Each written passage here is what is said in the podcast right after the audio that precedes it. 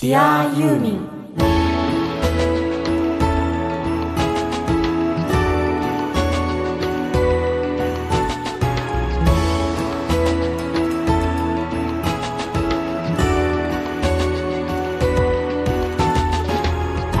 こんにちはユーミンの作品は僕の音楽人生の基本を作ってくれました音楽家の津田直人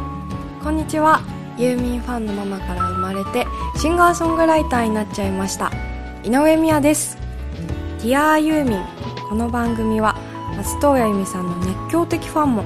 そこまでではないけど一応ファンという方でも松任谷由実さんの音楽を愛してやまないファンがファンのためにお届けする音楽番組です。パーソナリティはユーミンファンのあなたです。今週も出力 1W 日本一小さなラジオ局埼玉県朝霞市のスマイル FM から世界中のユーミンが大好きな全ての人にお届けいたします。というわけではい久しぶりのはい。ゲストの方をお招きしました。イエーイ。今日楽しみにしてた僕。ね。ね。早速ご紹介してください。はい、えーピアニストボーカルインストラクターの笛木健二さんです。よろしくお願いしますなんかつながりとしては実はね男組の皆さん、はい。前にゲストに来ていただいて全くその同じ流れというか、なんでちょっとじゃああのみやちゃんの方からご紹介をお願いします。はい。笛木健二さん。1967年11月16日東京都西荻窪で誕生。3歳の頃おもちゃのピアノで七夕を耳コピーで弾き振動を予感させる幼稚園生の時にピアノを習い始めるもピアノを買ってもらったのはそれから数年後のこと。慶應義塾大学法学部卒業後法の行き着く先は音楽という歪んだ結論に至り音楽の道へ。現在の肩書きはピアニストボーカルインストラクター。レパートリーはショパンから AKB48 まで。2000曲以上。夜な夜なメトロポリスの片隅でピアノを奏でています。面白いプロフィールですね。ね。だいぶ遊んでますけど。もうこれあくまでファン目線になっちゃうんですけどすごくユーミンとか松浦先生かな？バックグラウンドが似てるな。まずうん。11月16日生まれ。っそうそう。ていでうと正高さん19日ですよね。ね。そう。3日違いだしその西荻窪っていうのももともと荻窪にうん。松任谷先生住まれてましたよねですよね。学生時代。とか、であとねうちあのおばあちゃんが呉服屋やってたんですよ、はいはいはいはいはい。でまあ荒井呉服店のねあの ねえっていうことで僕も反物にたわるながら育ったんで、うん。なんかバックグラウンドが似てるかなとね勝手に。似てるし慶応、あうん法学部で法学部まではいいですよ、うん。その後のこの法の行き着く先は音楽ってわけわからんな面白い。これは何なんですか？いやこれ勝手にねじ曲げてというかね。あの、うんまあ、たまたまちょっとあの学生時代にあのピアノを弾くバイトとかをしてて、うん。でなんかそこからずるずるとそっちを本業にしちゃったんですよね。なるほど。んかね、うん、僕も法学部っていうのは洋楽法学の法学ああ面白い。面白い。なるほど。勝手にまあ、ボーカルインストラクターもやってらっしゃいますけど、ピアニストだからそのライブというか演奏をたくさんなされていて、はい。で特にその実はユーミンのなんかそのトリビュートのコンサートを定期的に行ってると、そうですね。今はちょっとやってないんですけどあかつてあの毎年年1回ぐらいにユーミンの曲だけを演奏するっていう、えーライブというかコンサートというかねをやってて、えはいはいはいあの西荻のーはい。何でしたっけ？あ、武部聡。勝手に自称なんですけどね。ええ。と名乗って、ユーミンなら何でも弾けます的な。うん。これがポイントだよね。そうですね。ちなみに僕ね自称じゃなくて多少だけど、えっと赤坂のベートーベンって言わあ。よく言われてた。いや髪型がこうだからだけなんだけど木田太郎さん的な。いやそのユーミンのレパートリー何でも弾けるっていうのはすごく興味があって、なんだっけ YouTube で見れるあそうですね。ええ最新のやつがものすごくキャッチーなコピーが書いてあって2分で何でしたっけ？2分で宇宙図書館のアルバム12曲全部を弾くという。すごい。これ思うんだけど、この笛木さんのそのプロフィール、ね、ご自分で書かれてると思うんだけど、こういうやつとかあとはそのユーミントリビュートとか YTPC だとか、あの西荻のああ。とかそういうようなこうコピーにしてるところが笛木さんのキャラクターを物語ってるような気がするんですけど、一番面白いのはその2分で、ね、宇宙図書館をってこれは僕思うんだけど腕があるからだと思うんだよね。ここれがあるから。腕があるからできるっていう、でもその腕をその技術をそこにエンターテインメントにしてる方なんだなと思って、ん。ちょっと楽しみにしてたんですよね。う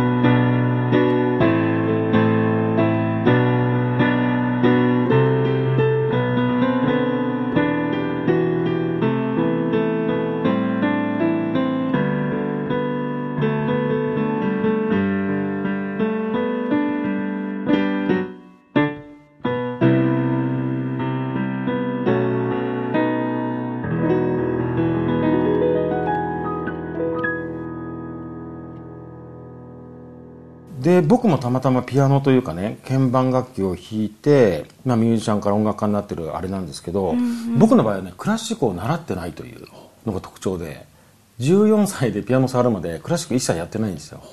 なので正しくクラシックを習ってる人にをもう無差別に尊敬するというところがあるんですけどでも3歳の頃におもちゃのピアノ弾いたらそれはピアノとかねそういう楽器に興味が湧くわけで、そしたらやっぱりこう習わせてもらったってことですか？そうですね、ええ。まあ、幼稚園の頃だったらいわゆる、まあ、ごく普通にスタートしてますよね、ピアノのお稽古というか。はいはいはい。どうだったですか？そのクラシック教育。うん、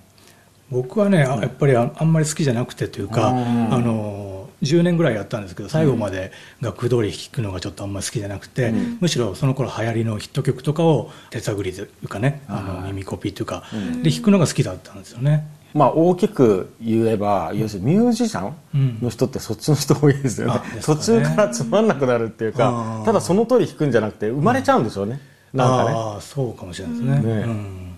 そこからユーミンに出会ったのはいつ頃なんですか、それはねあの小学校3年の時に、あの担任の先生が、あのホームルームの時に「あの瞳を閉じて」ってあの曲を教えてくれたんですよね。ホームルームで教えてくれたんですそう音楽の先生とかじゃなくて、えー。ホームルー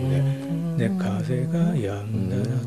あれうん。はいはいはい F の曲だと思うんですけど「風が止んだら」の時 g マイナー7かなんかやってますね、で「止んだら」の音がどの音ですかね、そうあの C ですね、C ですよね。その g マイナー7にその C の音が乗る感じがなんか垢抜けてるなと思ったんですよ。それはすごいよく覚えてて。でその響きが、あいいなと思って、はいはいはい。でもまあ小学生なんでそこからユーミンにのめり込むところではなく、その曲はそれで終わったんですけれども、で時は流れ僕は中学校時代に松田聖子さんの一連の曲が「まあ、赤いスイートピー渚のバルコニー小小麦のマーメイド」がうん。呉田軽穂さんっていう人が作曲ででそれがユーミンだってことを知ってうん。じゃあちょっと聴いてみようと思って、えーアルバム「パール・ピアス」をねレンタルで聴いてみたのが最初なんですよね。うん。でそれですごくのめり込み始めてうんで遡ってこうアルバムを聴いていくわけですよ、であの飛行機雲から行くんじゃなくてこうだんだん遡っていって、はいはいはいはい、で最後の方にミスリムにたどり着いて、で瞳を閉じてをそこで聴くわけですよね、はいはい、でこの曲聴いたことあるわと。あ。そういえば小学校3年の時に習った曲だと。であこれはユーミンの曲だったんだね。だから僕はパール・ピアスでユーミンに初恋だと思ってたんですけど実はもっと前にあの瞳を閉じてで初恋をしてたんだとこれまさに気づかず過ぎた初恋だなっていうふうに、ね、思ったわけです。そうなんです。なるほどね。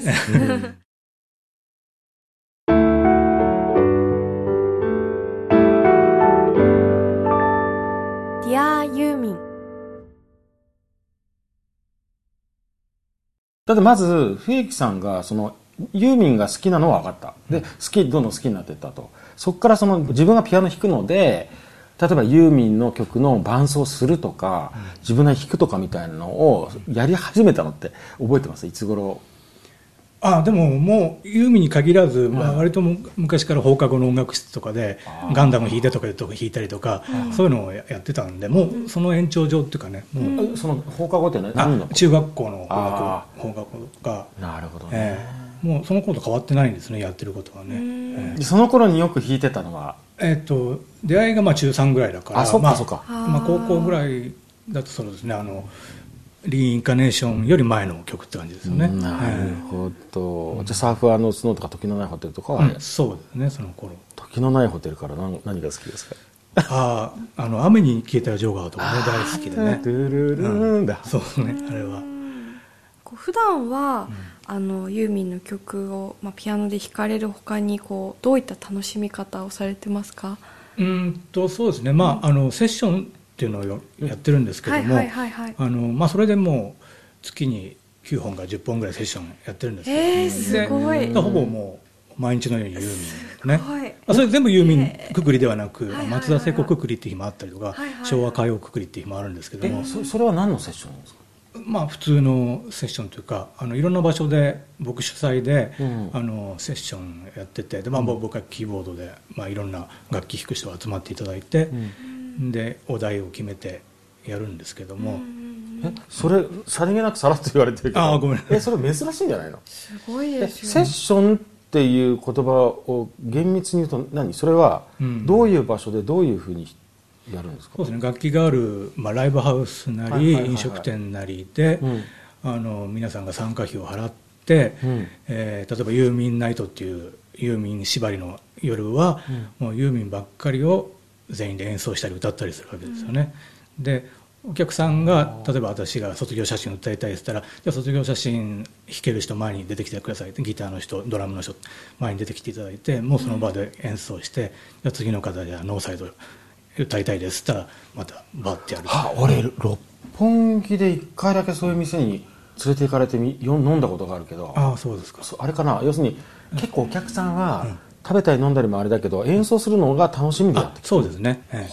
え、あと歌うのが楽しみで来る。なるほど、えそういうのはエリア的にどの辺でやられてるんですか？まああのもう関東一円なんですけど横浜もあり立川もありいろいろですね。面白い、うんえ知ってた？そういう風習？風習っていうかそういう、シーン？セッションは知ってました知ってた？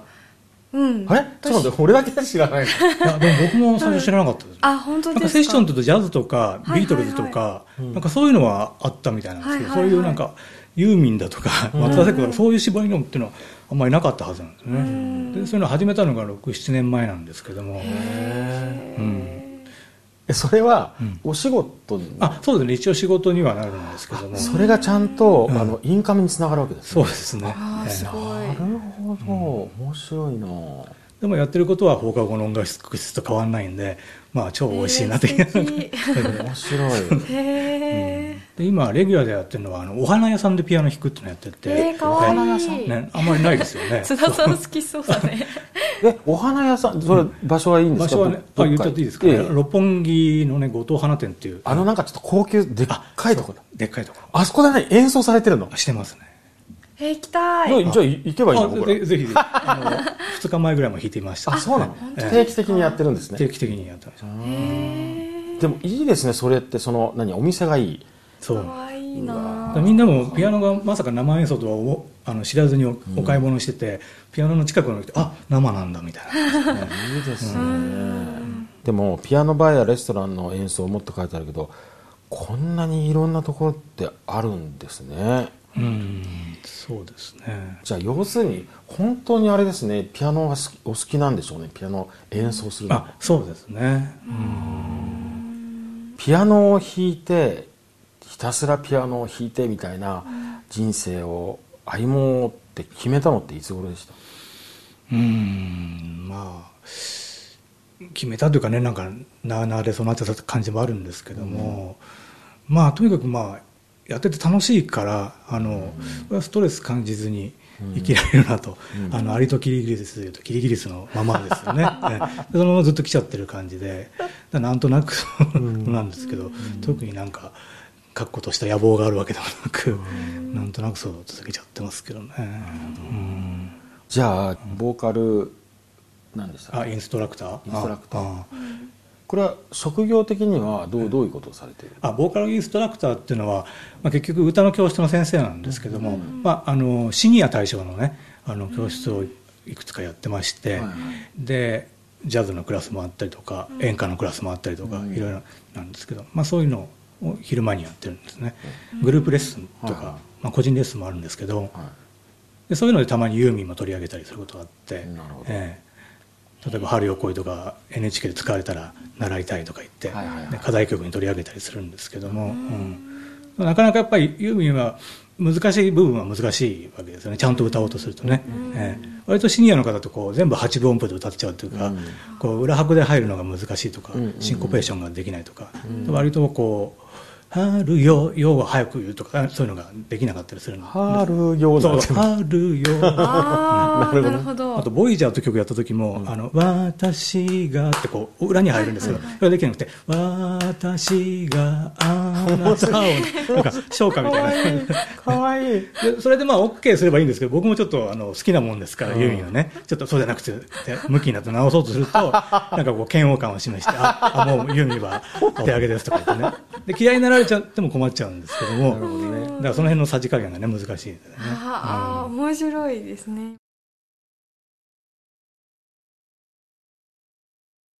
ユーミンのメロディーっていわゆる理論的に分析していくとそこにその音入れるのって多いでしょあ、そうだね、トリッキーなも感の。すごく変わってるのが多いよね。多いですよね。うん。だからそれまあ普通に音楽として聴くときにはほら理論なんか関係なく浴びるじゃない、で幸せになるじゃない、で風景が浮かぶじゃない、でも何かの時にちょっと調べてみようと思って紐解いて調べてみるとええーみたいなのがものすごい多いよね、うん、そうですね。なんか、そういう意味では歌うのは本当は難しいんじゃないかなと。難しいと思いますね。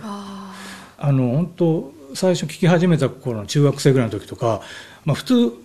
あの、八王朝の曲だったら最後どの音で終わるのが普通ですよね。でもユーミンってナインスの音で終わったりとか、はい。セブンスの音で終わったりとか、例えばあなただけのものとあなただけのもの、八王朝だとしたらはいはいはい。レで終わったりするんですよ。それが結構びっくりで今ですやっとそういうのが多少増えたかもしれないですけど、当時はやっぱり新鮮だったんで、ええと思ってねなんかそれがやっぱすごいなと思いますよね、それを OK にしちゃうというか、異端のまま終わるんじゃなくて時代がやっぱりついてくるというか、やがてスタンド技になるっていうところがねすごいなと思う。ん。ですよね。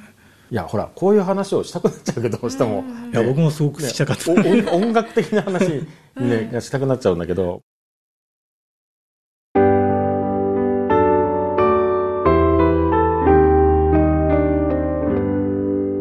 Dear ユーミンじゃあユーミンの曲の中でもう笛木さんがこれはやっぱり一番好きかなみたいなのを質問したところで答えられないの分かりますよそれは。ユーミン好きな人にこの質問が一番酷だ、うんまあ用意してきたんですけども、一応。そうあの今は「 SAVE OUR SHIP」って曲が一番好きなんですね。面白い、うん。であれのすごいところは、まあ、G のキーの曲だと思うんですけど、G でありながらあのルート音が G がほとんど出てこないっていう、オンコード多いですね。うんそうですね。いきなり A メロでオンコードから始まるもんね。あじゃあ。のコード譜をね、あこういうのをいつもセッションとかで用意して、あそっか。コード譜は一応用意しとけばあれってなんないってことね。そうですね。ああであの、まあ、全員にこういうの見てもらって。で、まあ、セイバーシップって曲ですとでこの曲はあのなんか宇宙っぽいっていうか、うん。そのイントロが NASA の更新だったりするようにちょっと宇宙的なイメージがあるじゃないですか。これちょっとお返しいいか面白い面白い。なだからるほど。結局その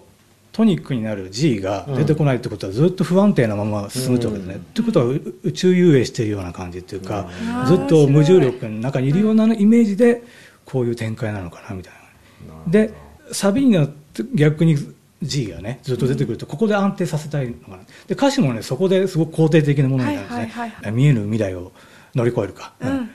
的なね。だからそういうふうにちゃんと歌詞とコード進行がリンクしてるって、はいはいはいこれはもう本当傑作なんじゃないかなと思って、私もこの曲大好きです。なんて言うんだろうな。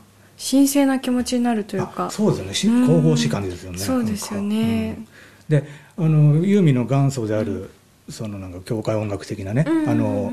ベース音が一個ずつ下がってくるようなあのはい飛行機雲とかにありがちなその要素もちゃんと入ってるわけですよね。だからそのユーミンのオリジナルのもともとの要素も多分に入ってるし、うん。そういう宇宙的なねあの意味も込めてるって本当に完璧な曲なんじゃないかなと思って。うん。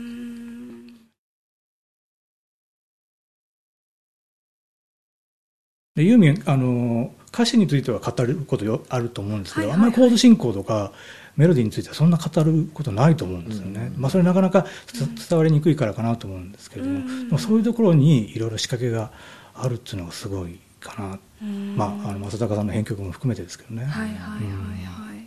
これさ今コード譜を面白くて見てんだけど、うん。最新のって入ってます？あ中途えっと中途とかもえあのそれがねもう78冊分あるんですけど それの最後のところに入ってますね。あ最後の方にね。ああえっとその、えっとファイルには入ってないですけどあもっと本当に？400何ページ目に入ってます。あページ数がある。あ226とかすごいね。これはまだね第2第3巻目ぐらいですかね。面白い。いやこれさ耳コピでしょ？あそうですね。そうするとコードの解釈はあの曲のあれってどっちで押さえあ取ってるのかな？ちょっと興味が。それるけどこういうコード譜を作るのも、そのセッション用なので、うん正確さもさることながらパッと見で弾弾けないと意味ないわけですねだからるあまりにこう複雑にうん作ってもしょうがない、うんその辺がまたさじ加減が難しいところです、あと面白いのがあれだよねこう1番2番って基本的に同じように回しといて3番だけちょっと変えるとかってあるじゃない？やっぱコードとかって。あえて3ああ番でりますね変えるとかありますね、うんまたそういうのが、うん。あのさらっと弾くと分かんないんだけど、うん。ちゃんとやっていくとそこで変えるからドラマチックになってるみたいな、そうですね。すごいあるよね。そうですね、その辺の発想が、ね、ユーミン側なのか正隆さん側なのかね、うん。その辺がまあ多分2人にしか分かってないことでしょうけど例えば俺この間たまたまセシルの週末をコピーする必要があってねあ演奏することがあってでやってたらやっぱり最後のサビの繰り返しだけ違うのね一箇所コードがね。あそうですか。それがものすごい気持ちよくてあここだけこれにするんだみたいないや本当にちゃんとさっきの SAVE OUR SHIP と同じようにちゃんと意味があるみたいな。ああディミニッシュが出てくるところですか、ディミニッシュとかあハーフディミニッシュ。あハーフディあそうそう。一番上の音はハーフディミニッシュ。ハーフディミニッシュ。ああ出てきますね。わざとするでしょうんあそうですね。You say you want そうそうそう。あとか。確かに。なんかそういうのがね、うん。なんかこう鍵盤で確認すると分かると、そうですね。聞いてる時にそんなふうに聞かないじゃない、うん。全体で聞くじゃない、ううんわすごいなみたいなね心ほどいての「よソファー」のところの伴奏も、あの1番2番のサビとエンディングのサビの伴奏が違うっていうかあの、うん。ベース音のな並びが違うんですよね、うんうんそれをちゃんと男組とかでも再現したいなって感じはありましたけど、うん。変えてるんですよねちゃんとね。飽きさせないためなのか。うん。わかんないけど。多分アイデアが2つぐらい出て両方とも捨てがたい場合にこう散りばめちゃうっていうのもあるのかもしれないですよねわかんないけど。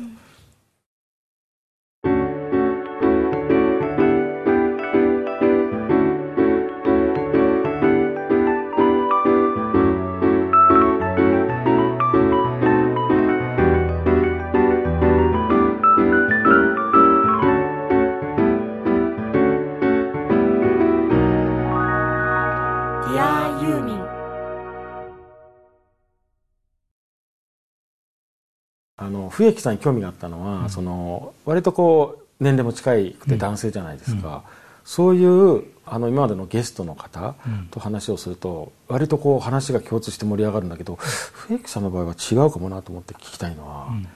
例えば好きな曲の主人公に気持ちをこう反映させるというか、そこに自分を投影させて、で自分が例えば少女なら少女になっちゃって泣くみたいな弾き方をするかしないかというとどうですか、うん、しない方だとあしない方なんだ。男性で初めてだ。あそうですか。今までその話で盛り上がっちゃってそれをみやちゃんとかねその女性のファンとかの人が黙って「ん?」って見てるっていうことが多くてなんでその男性のその津田さんみたいな世代の人はそんなに気持ちを投影させて泣くのみたいな、まあ、そう投影させる場合もありますけど多分しない方だと思いますね。しない方だから僕はあんまり歌詞は耳に入ってこない方なんですよ。あの他の歌手の人でも、楽曲ばっかり、でもその歌詞の世界で泣けるっていうよりは楽曲の持ってるその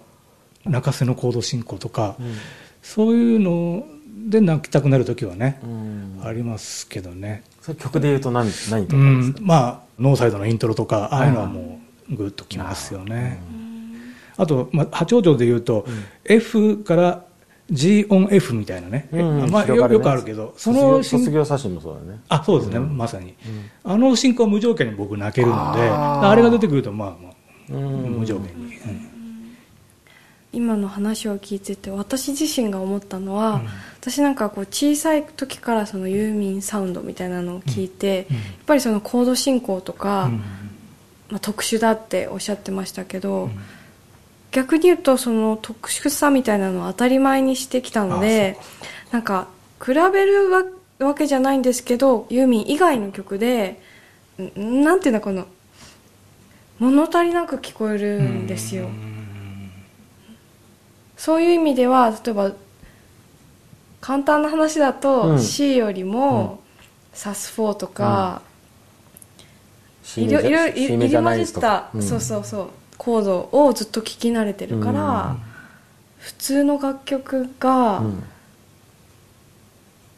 味気なく感じる、分かるような気がするよね。なんかうまく言えないんだけど分かんないけど。もう松任谷正隆さんも一緒になってだと思うのね、うん、一緒になってなんだけど、うん、コードにしても楽器の選択にしても、はいはいはい、あるいはそのアレンジの全体の横の流れにしてもリズムにしても全部必ずなんかね絵とか風景とかみたいな色彩が必ず意味があって、はいはい、そことそういうサウンドを作るなんかテクニックみたいなのが当たり前に混じり合ってるんだけど、そうじゃないアーティストとかそうじゃないサウンドを聞くと単に音楽だけだったりするわけ、うんうん、で音楽としては成り立ってるんだけど、うん、なんかその色彩が足りないとか、でそれを本当に例えば笛木さんとか僕みたいに分かってる人だと何が足りないとかなんでマンタさんのが素晴らしいのかなんでユーミンのこういうセンスがすごいのか分かるんだけど、うん、それあの頭で考えてもしょうがなくて、うんうんちゃんと豊かな色彩みたいなのがあってお二人がやってるのね、はいはい、その色彩が足りない音聞くと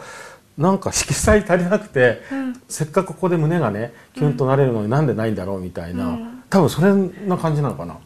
そうかもしれない、うん、なんかこう美味しい料理を知っちゃってるがゆえの、あれですけどね、はいはいはい、なんかわかるよさらっとするのと、一方でユーミンの曲がこうちゃんとこう丹田に響くじゃないけど じわってこう細胞に入ってくるんですよね。例えばあの大サビの位置づけも、はい、ユーミンの意味がある大サビが必ず入ってくるわけですよね、だけど他の人のだと割とただ新しいメロディーがもう一個浮かんじゃったんでつけました的な、あんまりなくてもいいじゃない的なのが多いと思うんですけど、ユーミンはあここにこれがあるからまたさらにサビが生きるんだみたいなね、そういう意味のある大サビ、ね、例えばあの街角のペシミストの「アスファルトラララララララ」あそこの大サビのところもうあれが出てくるからまたさらにパッとこうなんか世界が広がるみたいなね。ああいうこう意味のある大サビがね素晴らしいなと思うし、あとまず聞いてて思ったのはその ninth とかサスフォーとかねこういろんな味付けがさらにユーミンのはいっぱいある、一方、逆にそのシンプルにするとはすごくシンプルにして、くどくないようにしてるみたいな、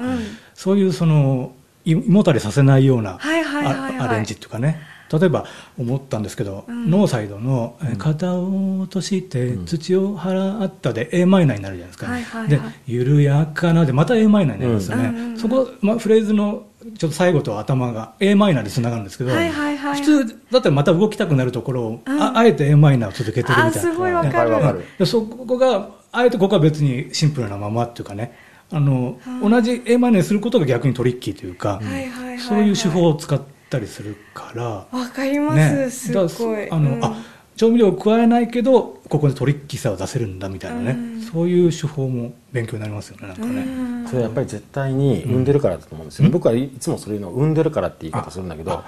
結局頭とかテクニックで音楽を作っちゃう人いるんですよ、そうするとそういうの生まれないんだけど、出てこないんだけど、完全に生んでる感じそうですね。だとそういうふうにあの理論じゃない超えたところで、その曲しかない、あの進行とかその曲しかない味付けが出てくるんですよね、それのオンパレードだから、多分2人だからすごいのかなと。ユーミンもそうだし、マンタさんもそうだから、2人でそれや化学反応を起こしちゃうもんだからそれのなんか集まりになっちゃってる、うん。そうですね。だってさそれ言ったらあれもそうだよね「ダンスのように抱き寄せたいうん。うん」の A メロの終わりの方もん。繰り返すじゃない、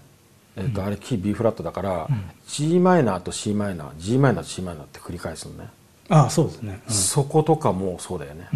やっぱり G マイナー行って C マイナーに来る。また G マイナー行って C マイナーに来る、うん。これも豊かな進行にしてもいいんだけど、ん。それやることがすっごく意味がああそうってですね、うんとか、そそういうのいっぱいあるよね、ありますよね、確かに心の揺らぎと連動してそうるんですそうそうそうそうよねだから理論とかテクニックとか、あと定石、全部超えちゃってて、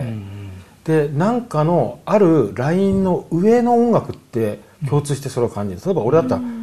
バッハうんうん。だとそうだとか、キース・ジャラットはそうだみたいな、ポール・マッカートニーもそうだみたいな、ポール・サイモンもそうだみたいななんかあのはるか上にいる音楽はみんなそれをやるんだけど、単なる商業音楽って、あ定石のつながりでできてるみたいな、ね。全然違うよね、うん。相性とかももちろんあるのかなと思うんですけど、相性が合わないもんだと、こうえー、そっちみたいな。ズコーみたいなのとかは面白いですよね、曲を作ってっても、うん。ユーミンは本当先ほど生み出すっていう言葉ありましたけども、本当クリエイトするっていうことが一つの彼女のモチベーションとかね、自分に課してる使命だだと思うんですね、あの今までやったことの並べ替えはもうしたくないと常に新しいものを、あの生み出したいっていうのがあるみたいだから、もうこれだけキャリアがあっても難産で、まあ、アルバムね宿泊するみたいですけど、でこの宇宙図書館も新たな高みに行けた気がするってことはやっぱりなんか新たに何か生み出したっていう満足感があるんでしょうね。うん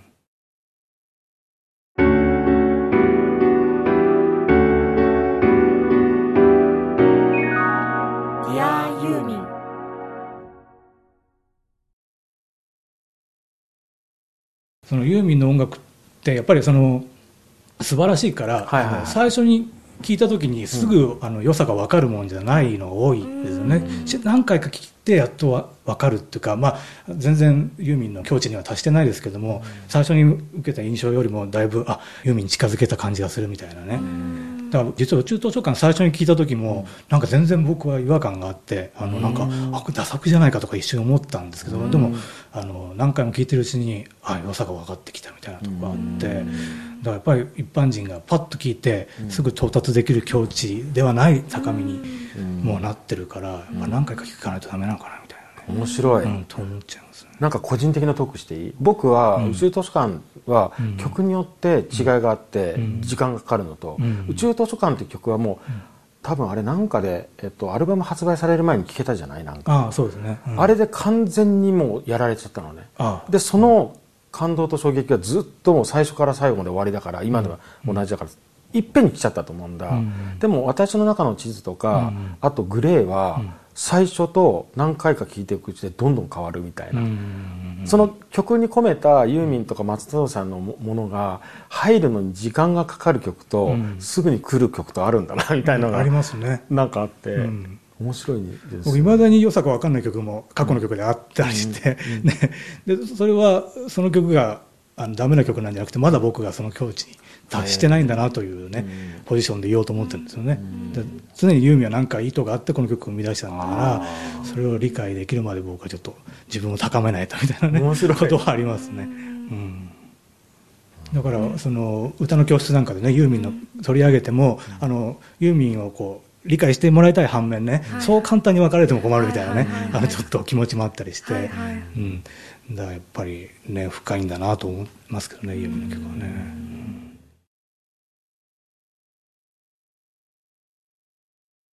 笛木さんにとってユーミンって何ですか、うん、それはですね、うん。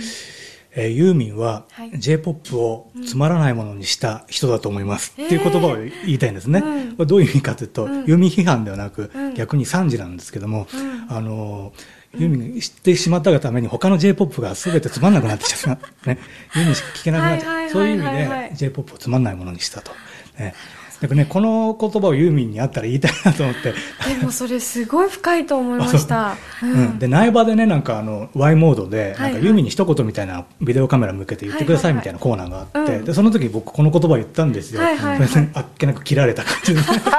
みたいなね。うん、でも、知ってしまったがゆえのってありますよね。ね。なんか、知ってしまったがゆえの喜びもあるし、知ってしまったがゆえの苦しみとか、うん、いろんな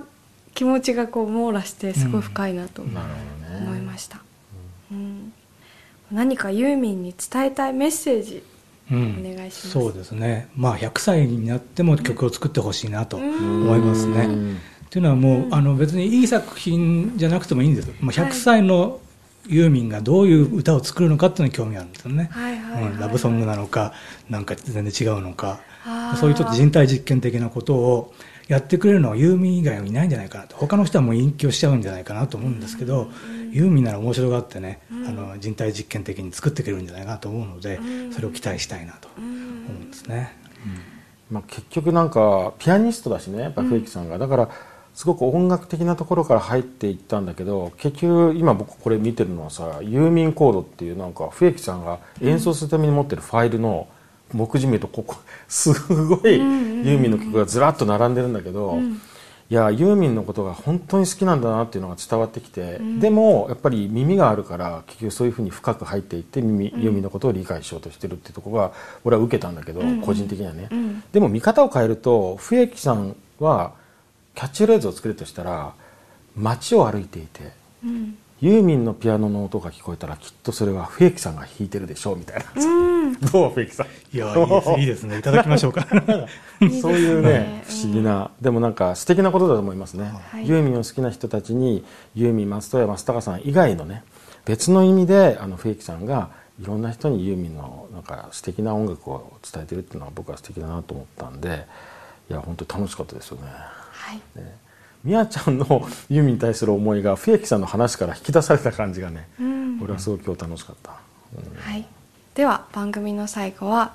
笛木さんがユーミンに送りたい曲を聴きながらお別れしましょう。笛木さん何でしょう？じゃあノーサイドでお願いします。というわけで今日お迎えしたのはピアニストボーカルインストラクターの笛木健二さんでした。ありがとうございました。ありがとうございました。お相手は音楽家の津田直しとシンガーソングライターの井上美也でした。